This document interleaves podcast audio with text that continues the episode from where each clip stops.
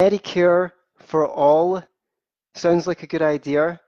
At least think many of the presidential candidates, Bernie Sanders, Elizabeth Warren, Tulsi Gabbard, Beto O'Rourke, who just announced his candidacy, very charismatic guy, he might win. Andrew Yang, who I'm debating at the Soho Forum on the 9th of September in New York. And why shouldn't America have universal coverage? I mean, why wouldn't I want that for you? We've got it here in the UK. Episode, welcome to episode 124 of the Scottish Liberty Podcast with me, Antony Sammeroff. So, the US does indeed spend more on medical care per capita than any other country in the world. Um, but despite claims that America's system is the polar opposite of what we have here in the UK, actually 50% of government spending in 50% of the spending on healthcare in the USA is actually spent by the government. So, what is the government spending it on? Well, two programs mainly. There might be some other things, but broadly, Medicaid and Medicare. Medicare, we're talking about Medicare for all. Medicaid is for is aimed at helping people with limited income and resources with medical costs. And Medicare Medicare is the pro, he, federal health insurance program, which pri is primarily for people of over 65 years or older, but it also covers certain younger people with disabilities or people with permanent kidney failure requiring dialysis or a transplant. We're going to be hearing a lot about Medicare for all over the next few months with the election looming. So the what I want to say about these programs is they're aimed to be welfare programs, but they don't actually give any money to the poor. What they do is the government pays healthcare providers to treat the poor, private healthcare providers, and as such, the programs are basically extraordinarily open to corruption. Uh, for one thing, they create no incentive whatsoever for service providers to keep the costs of providing services down um, or to innovate to to find ways to to make things cheaper because at the end of the day they're the one receiving the check whether it's for medication or for treatment so in one of the worst examples of this in 2014 gilead scientists sciences introduced a cure for hepatitis c named Sovaldi and decided to market it at the price of $1,000 per pill. Now, let's face it, you go to your customers and say, would you like this cure? It's going to cost $1,000 per pill. They'll go, um, no thanks, we can't afford it. But they knew that the government would be paying for a large amount of this and sometimes private health insurers. So the cost of treating every American infected with a disease would have been $268 billion, which is about what the US government spends on healthcare every year. Uh, sorry, not on healthcare, on medications every year. So they budgeted about 1.3 billion to pay for the drug, but when faced with a rationing, the hepatitis C sufferers basically tried to sue the government, saying, where we should be entitled to this, and they demanded that the government paid $1,000 per pill to treat them. And sadly, this isn't an isolated incident. I got a great book called Overcharged um, Why Americans Pay Too Much from Healthcare. One of the authors at the Cato Institute sent me a copy because he knew I'm researching a book on healthcare myself. That was um, uh, Silver and Hyman are the authors. It was very kind of them to send me a copy. And they cite tons of examples of pharmaceutical companies taking advantage of the fact that they know that the government is going to pay for healthcare. So one thing is that it's going to create absurd prices when the people who are receiving the care are not the same as the people saving um, uh, people paying for the care and they expect to be treated. They, they're entitled to be treated. They've been told they're going to be treated if they have a problem. So the second thing is governments as well as private insurance companies in the USA end up paying huge sum for huge numbers of completely unnecessary treatments. I mean, uh, Bloomberg News reported on one example that 2.4 billion a year was wasted on procedures to insert 200,000 unnecessary stents.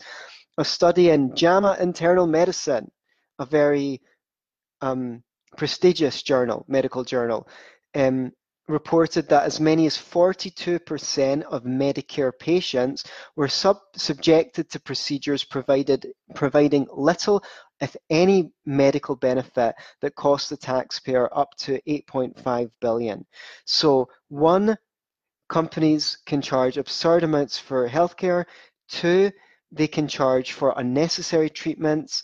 And the, the thing is, the patients don't really have the necessarily have the know-how or be able to shop around to say, well, actually, you know, there's something there's something cheaper than that.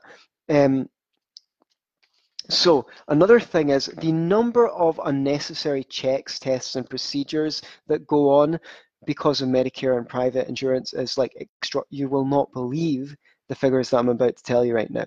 So um, this is like you come in for to the hospital because you're ill with something or the other, and they go, well, we'll get this test, that test, and the other test done just in case. And you go, well, yeah, because I don't want to die. So do all the tests you want, go for it. The Institute of Medicine estimates that around $200 billion is wasted a year on unnecessary tests. And this is probably a conservative estimate because another study conducted by the Center for Evaluative Sciences puts the figure at four times that much, at maybe $800 billion a year. So, I mean, whoa, this, this is costing not just money, but lives, right? So you're going to take up a, a program that encourages absurd prices, unnecessary treatments and tests, and you're going to go, well, do you know what? Just giving this to old people isn't enough. We're going to we're going to we're going to broaden out this program to absolutely everyone. So um, I guess I was wanting to create a presentation that if Medicare for All comes up on in a Facebook debate, you can post this as a comment to bring some facts to the situation. Now, another thing is the system is incredibly open to fraud. Uh, according to the government's own figures, fraud accounts for 10% over $100 billion a year of the money it pays out on healthcare, but a lot of critics say it's way, way more than that. Now, not long ago, Stefan Molyneux interviewed a whistleblower for, uh, uh, Stefan Molyneux interviewed a whistleblower that worked for the Medicare fraud supervisor. They're part of Medicare, but they're meant to police Medicare.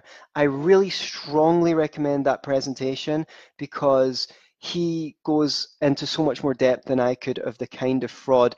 I'm just going to give one example. Hello to Ad Andrew Hodgkinson, who's watching live. Yes, if you've got any comments or questions, um, he just asked if he could make one. Please do. I'll, I'll see if I can answer uh, for you. If not, I'll see if I can point you to where you might get it answered.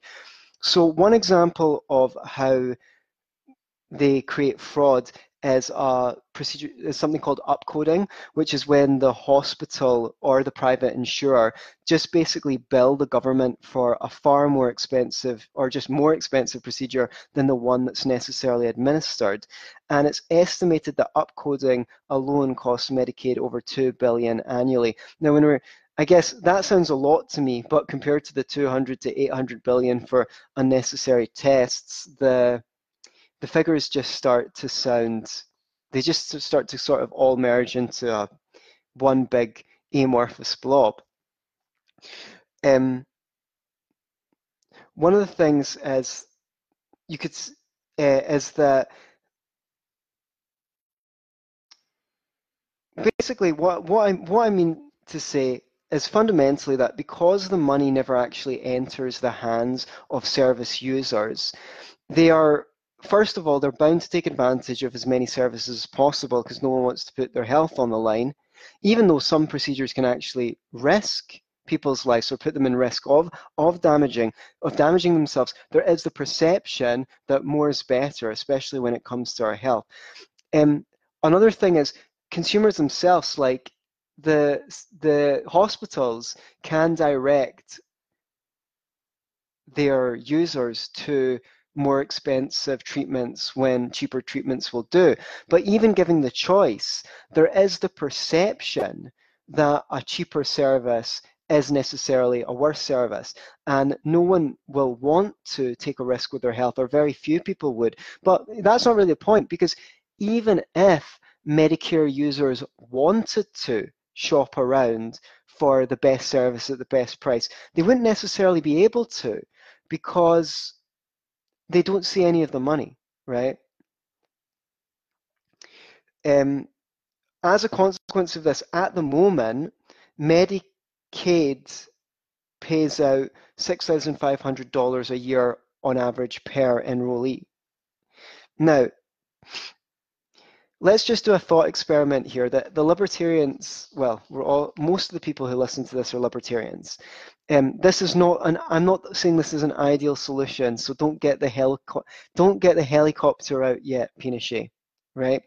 I'm just saying. Let's suppose instead of paying six thousand five hundred dollars per recipient to medical providers, the government just put five hundred dollars a month into a tax-free healthcare fund for anyone who's eligible for Medicare or Medicaid at the moment, right?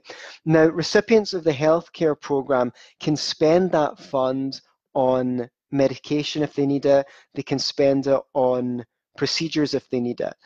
If they need it, they can spend, they if they can justify it, they don't want lots of care, they're at the end of their life, and they just want to go and live the, their last week or two on the beach, then they could they could pay for a flight out to Hawaii, right? Okay, but um, but or if they if they could if they could submit documentation saying, look, I can fly out to Israel and get this procedure done cheaper from a top doctor, or I could fly to um, Bangalore in India and get this heart operation done there in a top hospital um, for less than it would cost in America, they could withdraw money from the fund and go over there as long as they could demonstrate that this this is this is what they were paying for.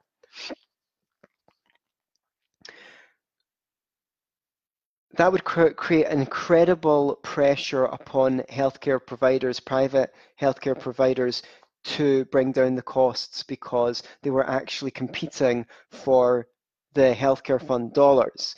Now, uh, as an incentive for people not to continue to spend that fund on as many services as possible, um, they wouldn't be allowed to withdraw the fund to spend it on themselves, for example.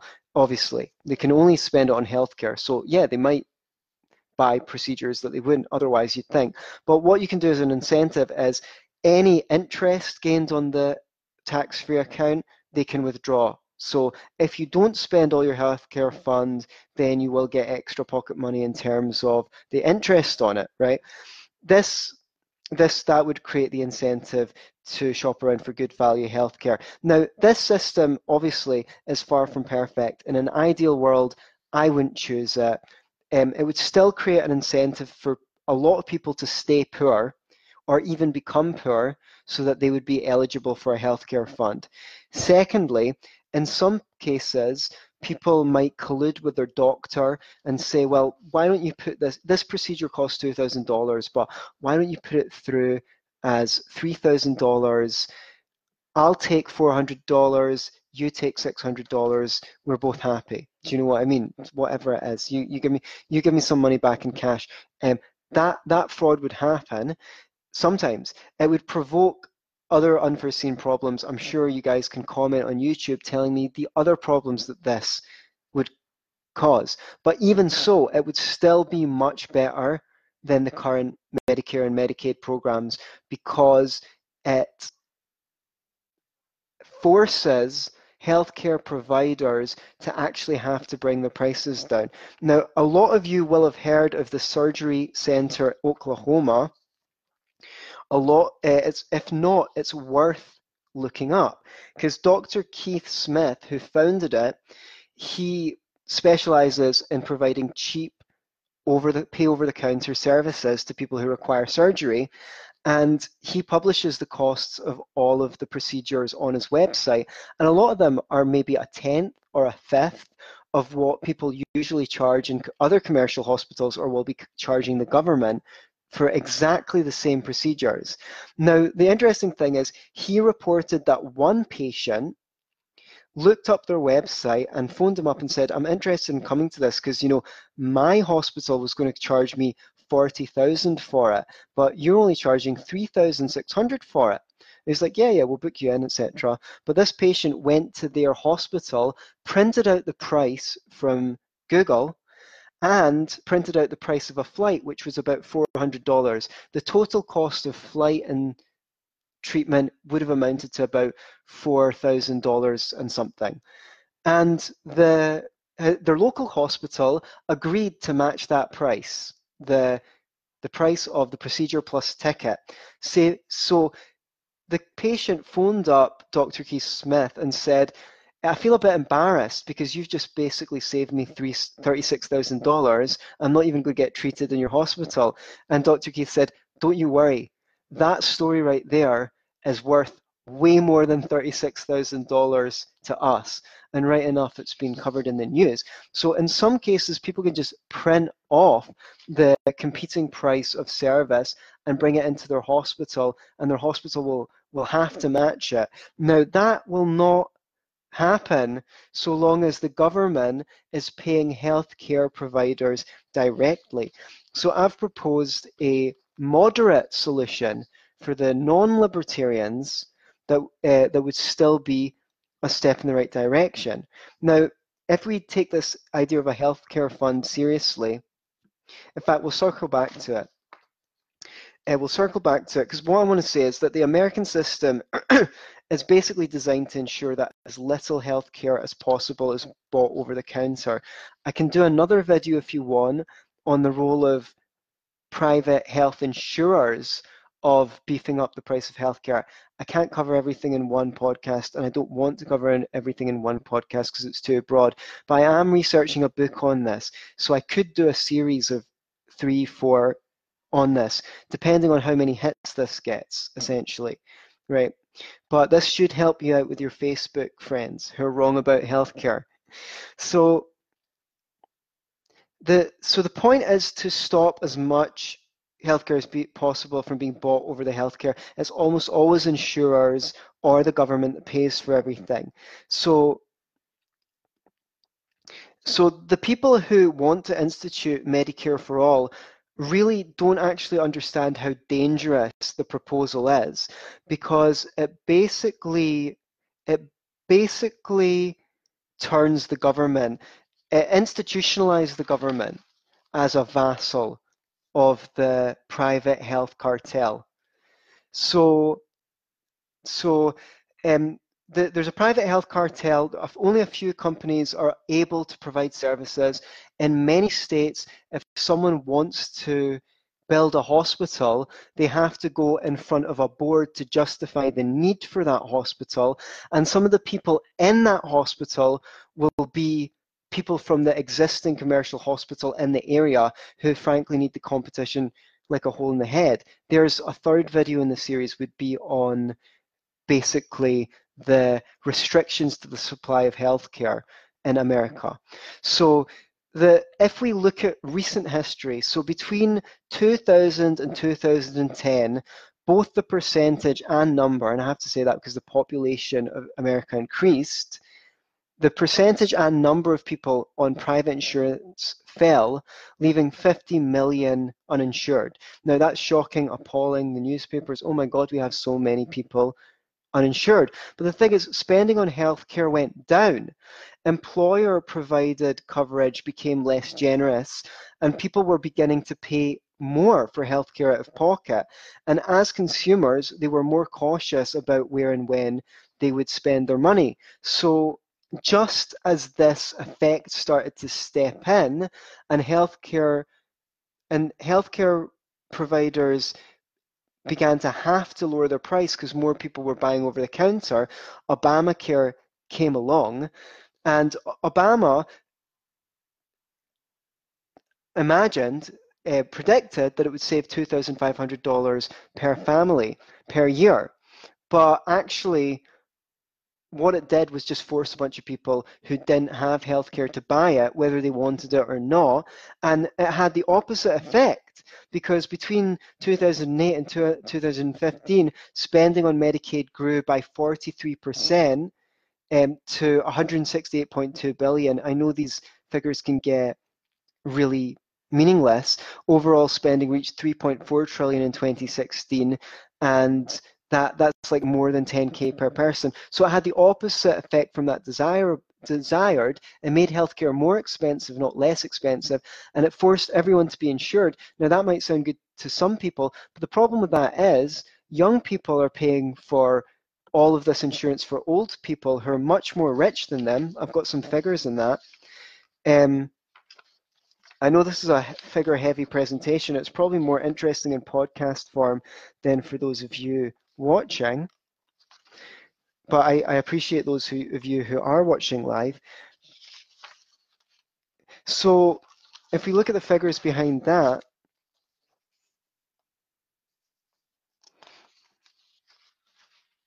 dang, it's harder than I thought.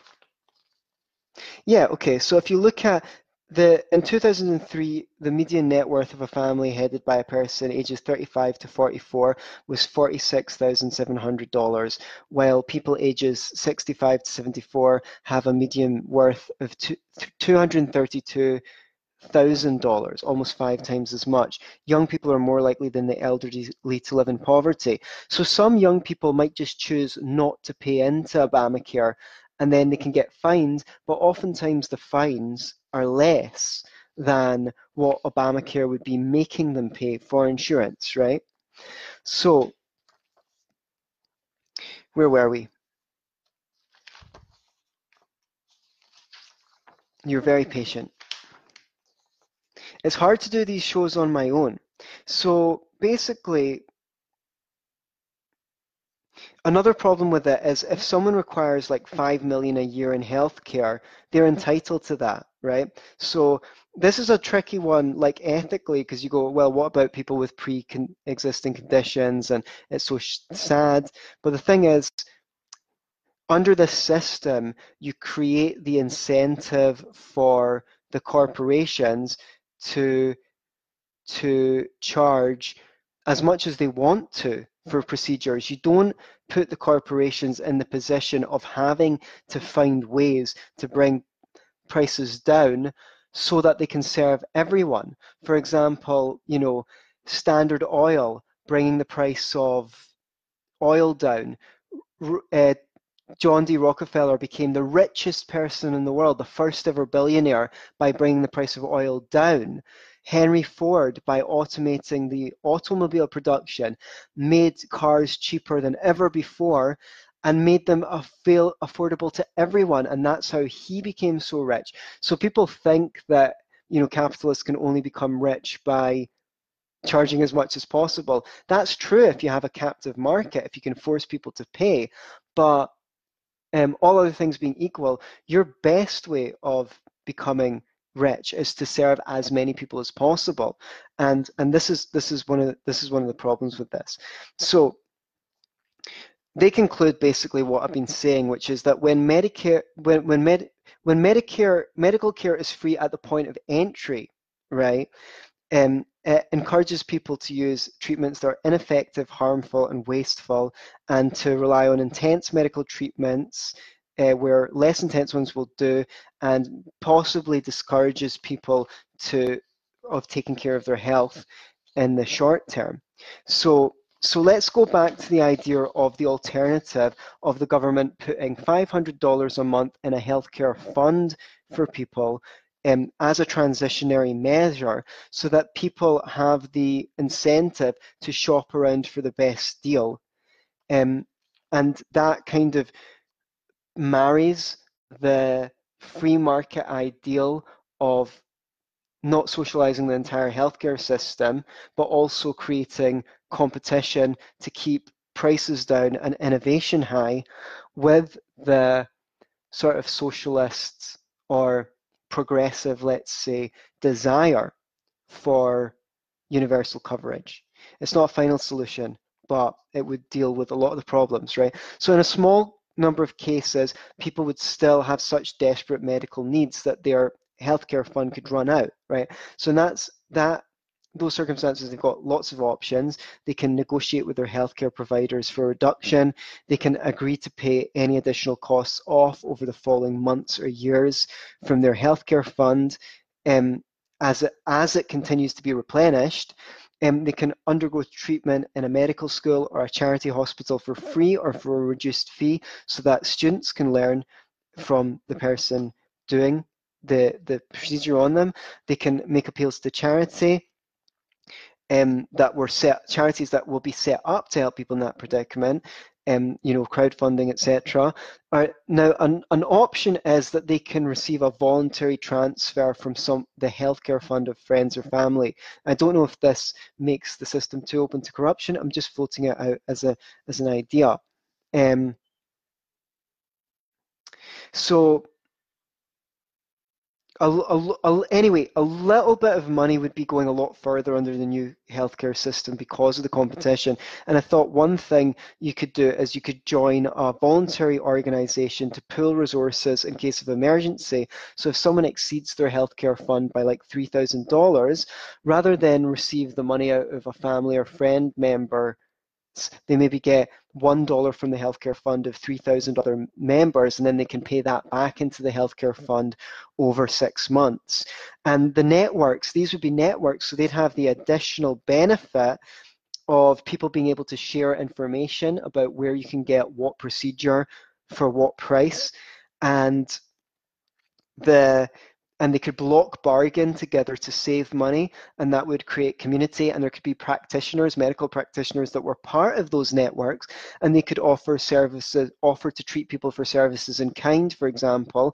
Oh well you know someone from the network comes over and fixes my shelves or you know whatever it is right? So so i want to mention the thing about fly, um, flying abroad. So a hysterectomy here's some some examples. A hysterectomy that's likely to cost $32,000 in the United States, but can be had for only $4,000 in in Thailand, right? A kidney transplant can go for $150,000 in the United States, but can cost $25,000 in the Philippines, and in vitro fertilization might cost $20,000 around in in the the US, but can be like $3,500 in Israel. So another, as I mentioned, another idea for the medical fund is get people, if necessary, you can fly people out the country with these monies. Now, the obvious uh, turnaround from the libertarian perspective is, wouldn't it really be great if people just created these healthcare funds voluntarily, but um, uh, without the government doing it, banded together to create these networks? And the current um, the current system in the USA does not encourage that um, that at all. Uh, these kinds of friendly societies used to be common in the UK, not necessarily for healthcare, but welfare needs in general, before the introduction of the the any the welfare state and the NHS in the UK. They don't exist anymore because there's no reason for them to exist. Um, if the government medical fun sounds too statist for you. It is um, to, to many of us. I just want to mention that Singapore is one of the nations in the world with the most, one of the, the most free market economies in the world. And it has a very private healthcare system, but it has these MediSave accounts that are similar to what I'm talking about. I don't know about the transferableness and stuff like that, probably not.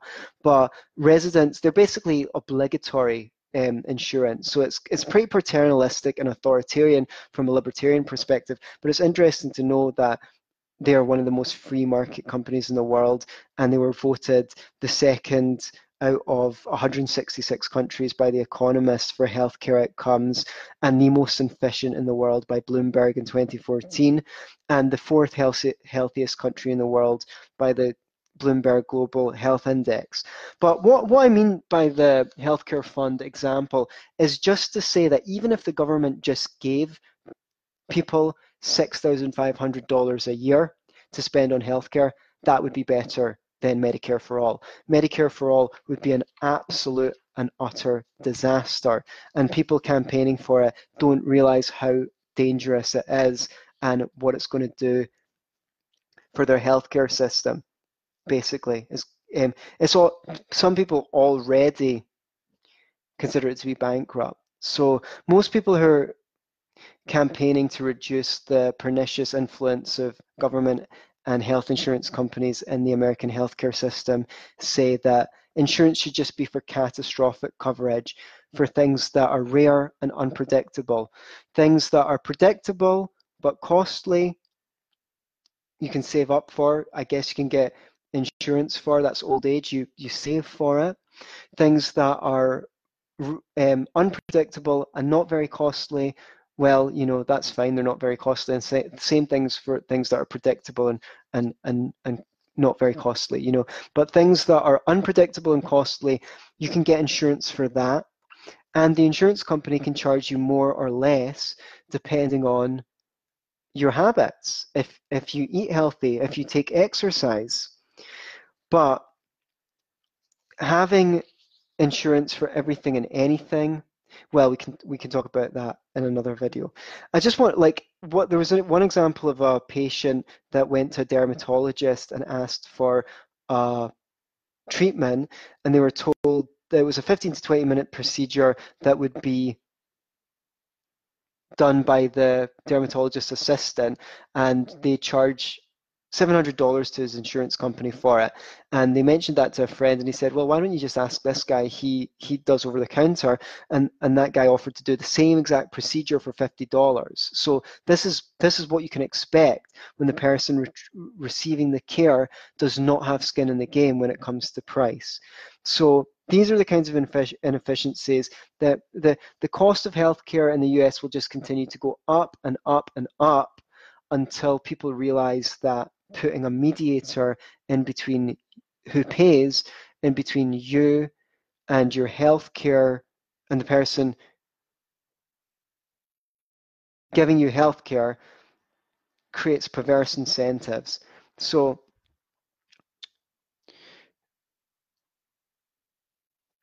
let me know what you thought of this one. I know it's fact heavy and a lot more academic than most episodes of the show, but at least it's nice and short. Thank you to everyone who tuned in and see until next time. Be libertarians. Don't be a lefty or a righty.